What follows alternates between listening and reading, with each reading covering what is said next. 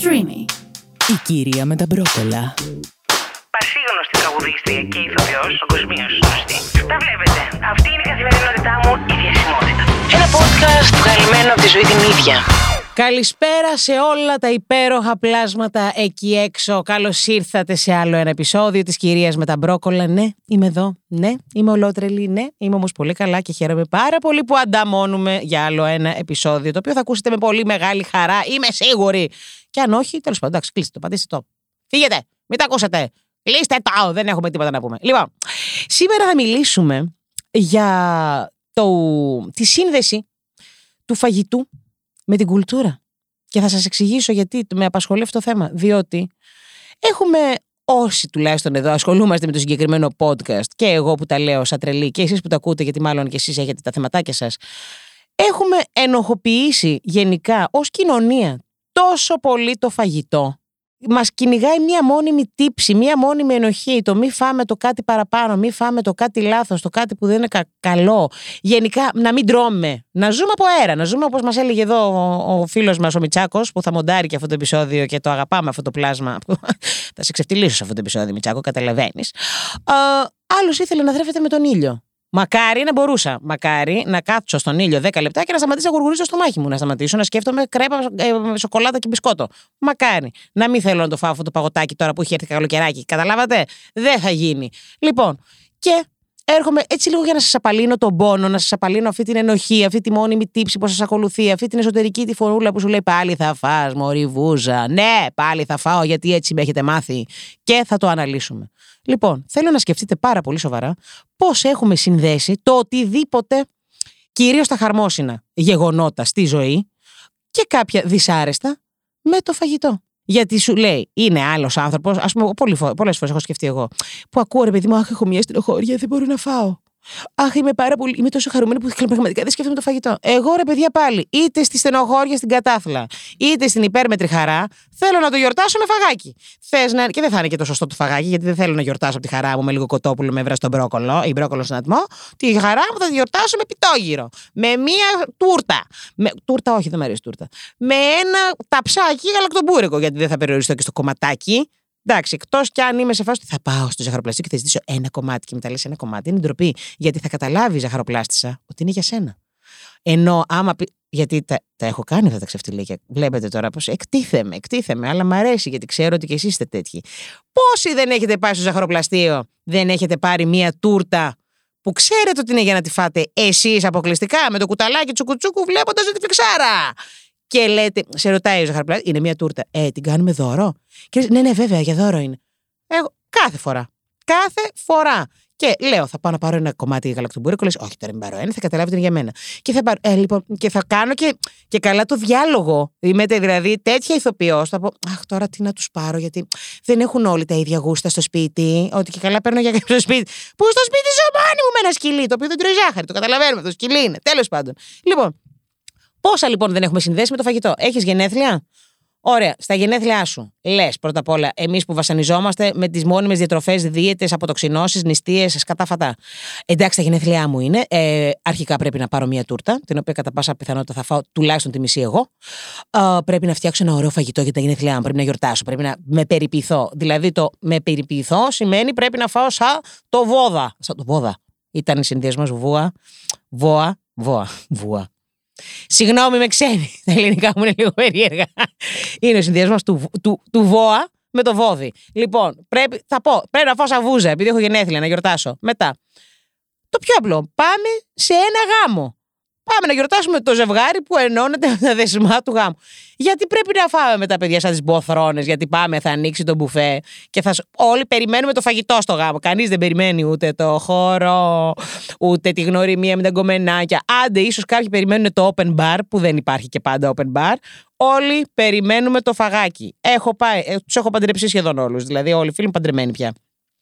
Έχω, Επίσης, έχω τραγουδήσει σε άπειρους γάμους και εξακολουθώ να τραγουδώ πάντα θα φροντίσω εννοείται και καλά για τους μουσικούς μου. Εγώ ξέρετε δεν τρώω, εγώ ζω μόνο με αέρα. Ε, το τραπεζάκι μας, το φαγάκι μας, το μπουφέ και αν δεν θέλετε την ώρα που τρώτε εμείς να παίζουμε θα φροντίσετε να κρατήσετε πιατάκι και αυτά. Έχουμε συνδέσει λοιπόν το γάμο με το φάι, τον έχουμε συνδέσει. Τι άλλο έχουμε συνδέσει με το φάι; Οποιαδήποτε, τι να πω. βράβευση. Γιατί είμαι και τέτοια. Πηγαίνω και στο κόκκινο χαλί. Μαλάκα σας λέω. Οτιδήποτε. Θα πάτε σε ένα ε, event της εταιρείας στην οποία εργάζεστε. Δεν υπάρχει περίπτωση να μην υπάρχει φαγάκι μέσα. Να μιλήσουμε. Βαφ... Βαφτίσια. Και τι δεν γίνεται σαν βαφτίσια. Ένας σκοτωμός. Ποιος πάει τώρα για να δει το μωράκι που μπαίνει στην κολυμπή; Θα κάνεις. Περισσότεροι πάμε μετά κατευθείαν στο, στη δεξίωση. Θα φάμε, θα φάμε. Ε, τι άλλο έχουμε, παιδιά; Τα πάντα. Γάμος, OK. Okay. Πριν το γάμο, δεν έχουμε και τον αρραβώνα. Και στον αρραβώνα πάλι τραπέζι δεν κάνεις. Τραπέζι, τραπέζι πάμε. Καθαρά Δευτέρα. Καθαρά Δευτέρα που είναι και καλά η αρχή της Αρακοστής και νηστεύουμε.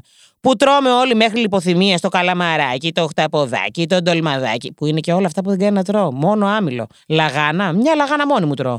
Και ειδικά άμα μου τελειώσει και τα ραμοσαλάτα και έχει περισσέψει λαγάνα στο σπίτι, τι κάνω, γιατί είμαι αυτός ο άνθρωπος, την κόβω στη μέση, την ανοίγω όλη, την αλήφω βούτυρο, πάρα πολύ νηστήσιμο. Εντάξει, μαργαρίνη, μπορεί να κάτι φυτικό. Βάζω και μέλι, το καπακώνω και τρώω μέχρι να μην πάρει ο ύπνος με τη μισή λαγανίτσα να κρέμεται από το στόμα. Καταλάβατε. Δηλαδή, τα έχουμε συνδέσει όλα με το φαγάκι. Και πολύ καλά κάνουμε. Γιατί το φαΐ, εγώ θα το πω, το υπερασπίζομαι, είναι απόλαυση, ρε παιδιά. Συγγνώμη κιόλας. Το φαΐ, το σεξ και η αφόδευση, είδατε πόσο ευγενής είμαι; Και όποιος δεν ξέρει την αφόδευση μπορεί να γκουγκλάρει, διότι εντάξει, έχουμε τελειώσει και ένα ιδιωτικό σχολείο. Ε, ήμασταν και της θεωρητικής. Της θεωρητικής λέω, της. Πώς λέγεται, θεωρητική δεν λέγεται. Θεωρητική λέγεται; Θεωρητική. Τόσο καλή ήμουν. Καταλαβαίνετε. Ναι, είναι οι τρεις μεγάλες απολαύσεις της ζωής, παιδιά. Φαγητό, σεξ, αφόδευση. Τέτοια χαρά δεν θα ξαναματαδεί. Οπότε δεν καταλαβαίνω πώς όταν έχουμε μεγαλώσει σε ένα τέτοιο πολιτισμό, γιατί δεν είναι μόνο ελληνικό φαινόμενο. Εντάξει, στην Ελλάδα το έχουμε και λίγο παραπάνω, γιατί μην ξεχνάμε ότι είχαμε και τη μανούλα, τη γιαγιάκα. Το φάει και την τελευταία μπουκίτσα, είναι η δύναμή σου. Όταν το παιδί, αχ, όταν είμαστε μωρά. Αχ, ανησυχώ το μωρό, το μωρό δεν τρώει πολύ. Το παιδί δεν τρώει πολύ, δεν του αρέσει το φαγητό. OK, okay, μας μπουκώνουνε.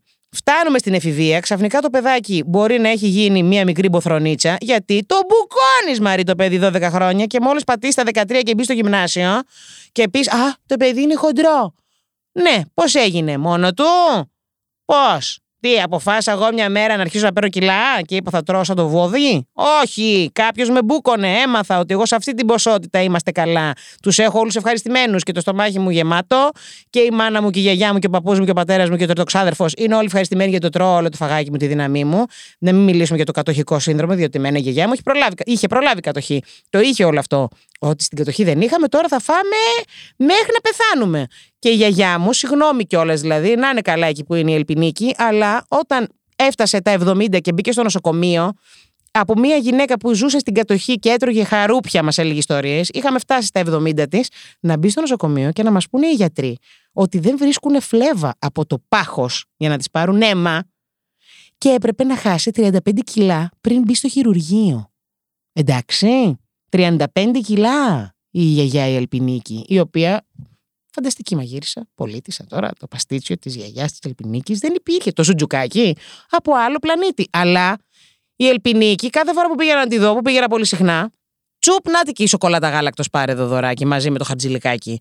Τσουπ, έχω φτιάξει και αυτό, κάτσε να φας και μετά να φας σοκολάτα γάλακτος και μετά να έρθεις. Αχ, θυμάστε τη βανίλια το υποβρύχιο; Αχ, δεν ξέρω από πού τα αγόραζε. Αυτό το πράγμα είχε μέσα ναρκωτικά. Δεν, δεν, δεν υπήρχε περίπτωση να φάω μόνο ένα κουταλάκι. Ε, και το κουταλάκι τώρα της γιαγιάς ήταν κουταλάκι της σούπας. Αυτό το κουταλάκι. Και τρώγαμε δύο-τρία. Τέλος πάντων, έχουμε συνηθίσει με αυτό. Μετά έρχομαι στο άλλο, γιατί έχουμε θέμα εδώ στην ελληνική την κοινωνία. Πας στο κηλικείο να φας, γιατί δεν είναι και όλοι οι γονείς θα φτιάξουν ένα τόστο παιδί να το έχει τζάντα. Το εμένα, ας πούμε, μάνα μου δεν μου φτιάξε ποτέ. Α, άντε να μου φτιάξει, ξέρω εγώ, στην πρώτη δημοτικού, μετά μέχρι την τρίτη ηλικίου, ούτε καν, δεν μου δίνει καν λεφτά για το κηλικείο. Έπρεπε να αποταμιεύσω, να κρατήσω εγώ κάπου κάτι άλλο για να έχω μαζί μου το κατοστάρικο. Έχω προλάβει δραχμή, συγγνώμη που σα το λέω αυτό. Κάπως παραδόξως στα 24 μου χρόνια έχω προλάβει τις δραχμές. Δεν ξέρω πώς έγινε αυτό. Αλήθεια. Δεν καταλαβαίνετε τώρα εσείς τι σας λέω εκεί έξω, γιατί θα έχετε μνήμη μόνο από ευρώ. Αλλά θα σας πω, το 1 ευρώ θα σας το μεταφράσω σε δραχμούλες. Είναι 345 δραχμές. Με 100 δραχμές, δηλαδή το 1 τρίτο του ευρώ, τρώγαμε τυρόπιτα. Και παίρναμε και μίλκο μαζί, εντάξει, με τις 100 δραχμές. Μιλάμε τώρα για. Αχ, αυτό είναι το παλιό, το Πασόκ, το Ορθόδοξο. Ο Ανδρέας, ο Παπανδρέου που τόσο μας λείπει πια. Τέλος πάντων. Και πηγαίναμε στο κηλικείο. Εγώ θυμάμαι στο κηλικείο, παιδιά, να έχουμε μερεντάκι, δηλαδή ατομική μερίδα μερέντα στο, σχολικό και, και ηλικείο, θα ξαναπώ έτσι, που υποτίθεται στο σχολείο πρέπει να μάθεις τα βασικά της διατροφής. Και εδώ είναι που θα μπει στην κουβέντα μας και ο Μιτσάκο, αυτό το μαναράκι που μοντάρει αυτά τα επεισόδια και θα ξεφτυλίσω αυτή τη στιγμή, που είναι ένα μπουμπουκάκι ένα χρόνο μεγαλύτερός μου. 25 δεν είναι ο Μιτσάκος. Μιτσάκο μου 25 δεν είσαι. Λοιπόν, ένα χρόνο μεγαλύτερός μου. Και πρέπει τώρα εγώ να του κάνω μαθήματα σωστής διατροφής. Γιατί, γιατί το σχολείο δεν φρόντισε, γιατί σου είχε την τυρόπιτα και σου έλεγε Πεινάς, φάε την τυρόπιτα. Έχουμε όλοι άνω των 24 τέλος πάντων θέμα πια στο στομάχι, δεν μπορούμε να μεταβολήσουμε τη σφολιάτα, μας διαλύει στην καούρα, στην παλινδρόμηση και και και ξαφνικά και λες ρε παιδιά, εμένα πώς με πειράζει η σφολιάτα, αφού μεγάλωσα με σφολιάτα. Και αυτά στα έχει μάθει το σχολείο. Γιατί δεν σου του πει, εντάξει, εμείς για σνάκ εδώ έχουμε ένα φρούτο, μια φρούτο σαλάτα. Δεν θα σου πω, σου βγάλει το μήλο, σου πουλήσει μήλο. Μια φρούτο σαλάτα. Έναν ανάμεικτο χυμό φυσικό. Ένα γιαούρτι. Με γεύσεις. Παιδάκι είσαι, το καταλαβαίνω. Δεν θες να φας την ξυνήλα τώρα, θες αυτό το γιαούρτι με την πέτσα. Φάει το γιαούρτι με τη φραουλίτσα. Αλλά κάπως να το συνδυάζουμε, να το μαθαίνουμε. Έχουμε λοιπόν μεγαλώσει σε έναν πολιτισμό παγκοσμίως που τρεφόμαστε με σαπίλα, με βρωμιά, με όχι τόσο υγιεινά πράγματα. OK. Okay. Μαθαίνουμε, ο στόχος του σχολείου είναι να μας μαθαίνει που δεν μας μαθαίνει. Κάποιοι εδώ, boomers 24 ετών, έχουμε προλάβει το μάθημα της οικιακής οικονομίας. Δεν ξέρω αν υπάρχει ακόμα. Αλλά και στην οικιακή οικονομία δεν είναι ότι μας κάνανε καμιά φοβερή ανάλυση. Είχαμε εκεί μια πυραμίδα, ε, την τροφική πυραμίδα, το τι πρέπει να καταναλώνουμε μέσα στη μέρα, ποια είναι η μεσογειακή διατροφή που είναι και η πιο σωστή και η πιο καλή για τον ανθρώπινο οργανισμό. Και εφόσον είμαστε και στην καρδιά της Μεσογείου εδώ στην Ελλάδα, μπορούμε να την ακολουθούμε. Ωραία. Πώς τώρα από αυτό έχουμε ξεφύγει και εκτός ότι δεν ακολουθούμε τη μεσογειακή διατροφή, διότι το Μιτσό Μιτσάκος σήμερα έπρεπε να του μιλήσω για το πόσο απαραίτητα είναι τα λαχανικά και τα φρούτα. Και εμένα δεν μου αρέσει κανένα λαχανικό. Το ομολογώ. Ακόμα και τον μπρόκολο. Και εσύ, κυρία με τα μπρόκολα, άμα δεν το ξαναδώ στη ζωή μου, θα είμαι πολύ ευτυχισμένη. Άμα έρθει ένας γιατρός, έρθει όλη η επιστημονική κοινότητα και μου πει Αγάπη μου, ξέρεις τι, Σβήσε ό,τι ξέρει. Δεν υπάρχει κανένας λόγος να τρώσει λαχανικά. Δεν θα τα ξαναφάω. Δεν υπάρχει κανένα που να το θεωρώ νόστιμο και να πω ότι Θεέ μου, μου δίνει μια ευχαρίστηση. Αχ, πόσο έχω λαχταρίσει να φάω ένα ραπανάκι. Να φάω μια μαρούλο σαλάτα. Χριστέ μου, αυτό το μαρούλι, αυτό το μαρούλι, το συγχαίρω από τα βάθη της ψυχής μου. Ξέρω όμως ότι για να είμαι με πολλά εισαγωγικά θα πω υγιής, δεν είναι το...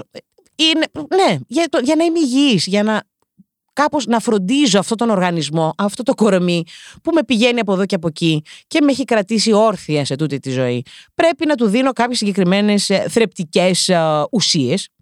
Το όχι το μαρούλι, το έχω τα λαχανικά. Ναι, θα τα φάω. Σαν φάρμακο, αλλά θα τα φάω. Φρούτο. Υπάρχουν κάποια φρούτα που είναι πάρα πολύ ωραία. Υπάρχουν κάποια που είναι παντελώς αδεία. Θα το φάω το φρούτο. Δεν, έχει, δεν έχω ξυπνήσει ποτέ στη ζωή μου και δεν έχω λαχταρίσει φρούτο. Δεν έχω λαχταρίσει. Τι να κάνω. Μπορεί μέσα στη ζέστη, στην παραλία που με έχει χτυπήσει την άλλο να πω Α, να είχαμε ένα παγωμένο πεπόνι. Μέχρι εκεί. Αλλά και αυτό να, να έχει συμβεί πέντε φορές στη ζωή μου. Δεν έχω.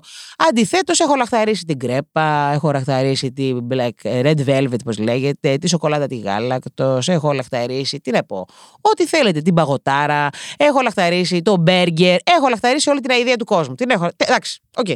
Ξέρουμε όμως ότι δεν κάνει καλό στη, στη διατροφή μας και κάπως προσπαθούμε να το εξισορροπήσουμε. Από την άλλη, πώς από εκεί που προερχόμαστε, από έναν πολιτισμό που είναι όλα τα πάντα συνδεδεμένα με το φαΐ, γιατί όπως είπαμε είναι η απόλυτη απόλαυση, ξαφνικά, ειδικά μετά τα 20 θα πω, που αρχίζουμε τώρα και θέλουμε και λίγο τα κομμενίσματα και λίγο αυτά, γιατί από εκεί ξεκινάνε όλα, θεωρώ εγώ, από την αναζήτηση του συντρόφου, ξαφνικά όλο αυτό γίνεται ε, ε κάπως. Ε, ε, πώς, ναι, τη σωστή λέξη στα ελληνικά. Δεν μου έρχονται τόσο εύκολα. Α, α, α, επικαλύπτεται. Υπάρχει αυτή η λέξη, είναι δικιά μου. Εντάξει. Ε, επιστεγάζεται. Καλά, σας τρέλανα τώρα. Επιστεγάζεται, ρε φίλε, τι είπα. Παίζει να είναι και η πρώτη φορά που χρησιμοποιώ στη ζωή μου αυτή τη λέξη. Μπράβο, επιστεγάζεται.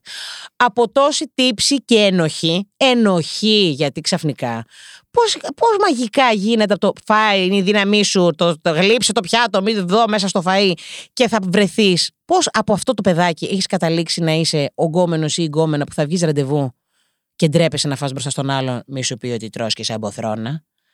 Ρε αγάπη μου, 18 χρόνια με μπουκώνανε. Μήνυμου 18 χρόνια, γιατί είναι και κάποιοι που δεν φεύγετε από το σπίτι. Και πολύ νωρίς. Πατάτε τα 40 για να φύγετε από το σπίτι. Έχετε εκεί τη μανούλα, τον παντερόλο, σας ταΐζουνε. Δηλαδή, πώς θα γίνει, για, για, γιατί; Δε, θέλω λίγο να προβληματιστείτε και να κάνετε ένα πατ-πατ στην πλατούλα σας, στον εαυτό σας και να πείτε εντάξει, υπάρχει και μια βάση που βασανίζομαι τόσο πολύ με το θέμα του φαγητού και ίσως κάπως πρέπει να απενοχοποιήσω αυτή τη, τη σχέση και στην τελική για να μην φτάνουμε στις ακρότητες που φτάνουμε όλοι, δηλαδή, ειδικώ είμαστε σε διατροφή. Πού θα πάμε, θα κάνουμε τη διατροφούλα μας, θα βρεθούμε στο γάμο, θα βρεθούμε στο βαφτίσι. Και έχει ανοίξει η μπουφεδάρα τώρα με τα 7.000 φαγητά, ε, σάλτσε, τυριά, σως και θα πας και θα πάρεις το μίζερο στη θάκη κοτόπουλο ψητό και άντε στο τσακίρ και έφη θα πάρεις και από τη σαλατούλα που έχει και λίγη σο και λιγορόδι από πάνω. Λες, δεν το ρίχνω έξω, δεν θα φάω μόνο αγκουράκι ή μόνο βραστό λαχανικό. Πού σιγά με βρίζεις βραστό λαχανικό τώρα στο, στο αυτό το μπουφέ. Ούτε καν. Παιδιά, παιδιά, παιδιά μου. Επίσης κάτι άλλο που δεν έχω καταλάβει. Οι 7 στους 10 θα πω εγώ είμαστε σε κάποια διατροφή. Σε κάποιο πρόγραμμα.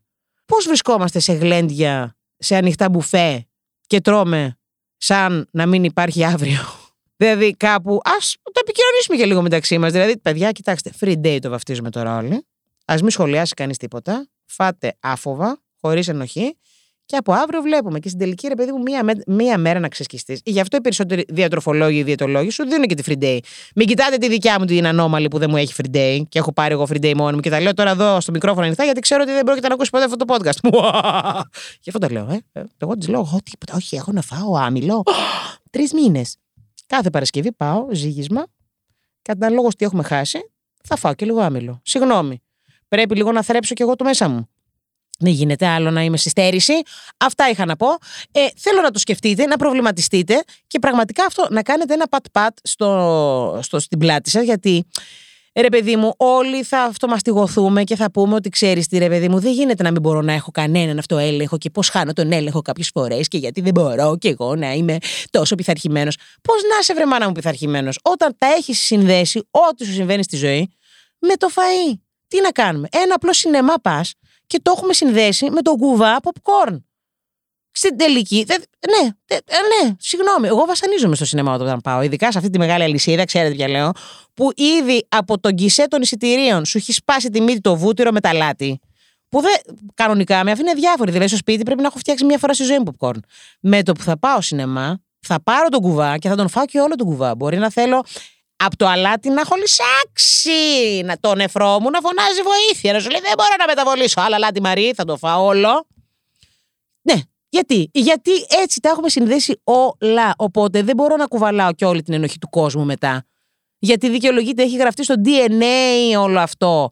Οπότε, λαού λαού, θα υπάρχουν και μέρες που θα κάνουμε και λίγο πίσω, θα κάνουμε και τη μαλακίτσα μας, θα κάνουμε και την ε, σαβουροφαγία μας.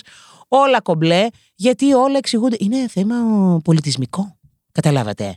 Δεν θέλω τώρα να νιώθετε τώρα εσείς ότι είστε τίποτα δύναμη χαρακτήρες. Ο πολιτισμός. Ο πολιτισμός. Οπότε ας αλλάξουμε ως κοινωνία. Α εξελίξουμε τον πολιτισμό μας. Αυτά είχα να πω. Σας ευχαριστώ πάρα πολύ που πατήσατε το play και για αυτό το επεισόδιο. Μιτσάκο μου, δεν σε εξεφτύλισα πολύ. Λίγο. Στο επόμενο επεισόδιο, ίσως θα σας δώσω κάποια θέματα, κάποιες βασικές αρχές διατροφής. Μπας και μάθει και ο Μιτσάκος την ώρα που μοντάρει να μάθει πέντε πράγματα για να μην έχει την ενέργεια πενιντάρι στα 25 του χρόνια.